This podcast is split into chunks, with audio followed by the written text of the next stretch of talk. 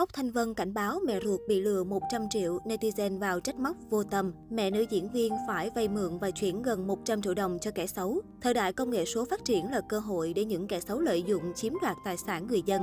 Đa phần đều nhắm vào nhóm đối tượng yếu tâm lý như phụ nữ, trẻ em và người lớn tuổi, hòng dễ dàng trục lợi. Mặc dù cơ quan chức năng đã nhiều lần cảnh báo về việc bảo mật thông tin cá nhân, tuy nhiên, vấn nạn tiêu cực này vẫn chưa có chiều hướng giảm.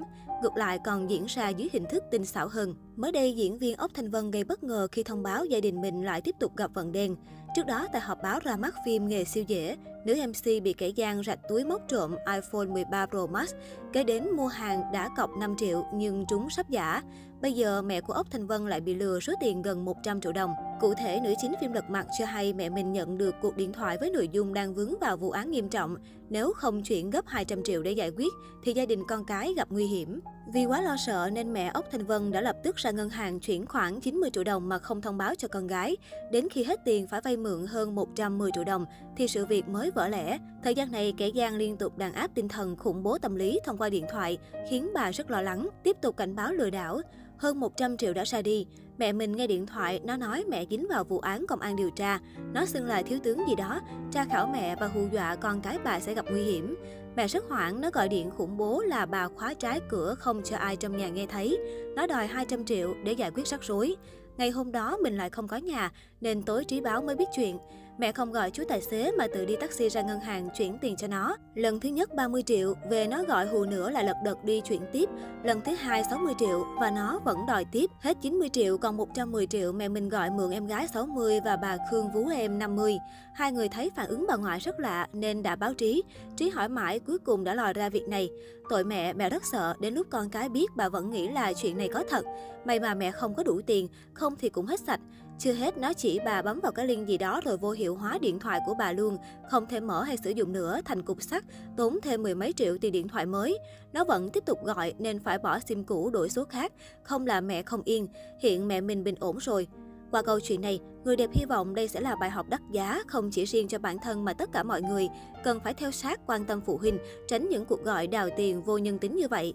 Mọi người cảnh giác và lưu ý, số điện thoại nó hiện lên luôn là từ Hoa Kỳ, giọng nói thường đanh thép và có xu hướng đe dọa, hay nhắm vào đối tượng người lớn tuổi yếu tâm lý, hay đem yếu tố con cái ra trấn áp người nghe. Thường câu chuyện liên quan đến vụ án tai nạn nhận hàng nước ngoài mua thuốc, Việc dễ nhất để hạn chế việc này đó là luôn để ý sát sao người lớn tuổi trong nhà và nếu có nhận những cuộc điện thoại tương tự, chỉ cần cúp máy và không nghe bất cứ thứ gì, bởi phản ứng là bị nó chửi rủa thậm tệ. Nói chung, kẻ xấu và việc xấu có thể xuất hiện dưới mọi hình thức, Ốc Thanh Vân nói. Bên cạnh những lời động viên quan tâm từ bạn bè, Ốc Thanh Vân bất ngờ bị một tài khoản Facebook vào chất vấn, cho rằng vì mẹ cô thiếu tình thương chăm sóc từ con cái nên mới trở thành nạn nhân. MC đài VTV ngay sau đó cũng giải thích, mình sống với mẹ không phải như vậy đâu nha bạn, là do bà không muốn ai biết nên cố giấu.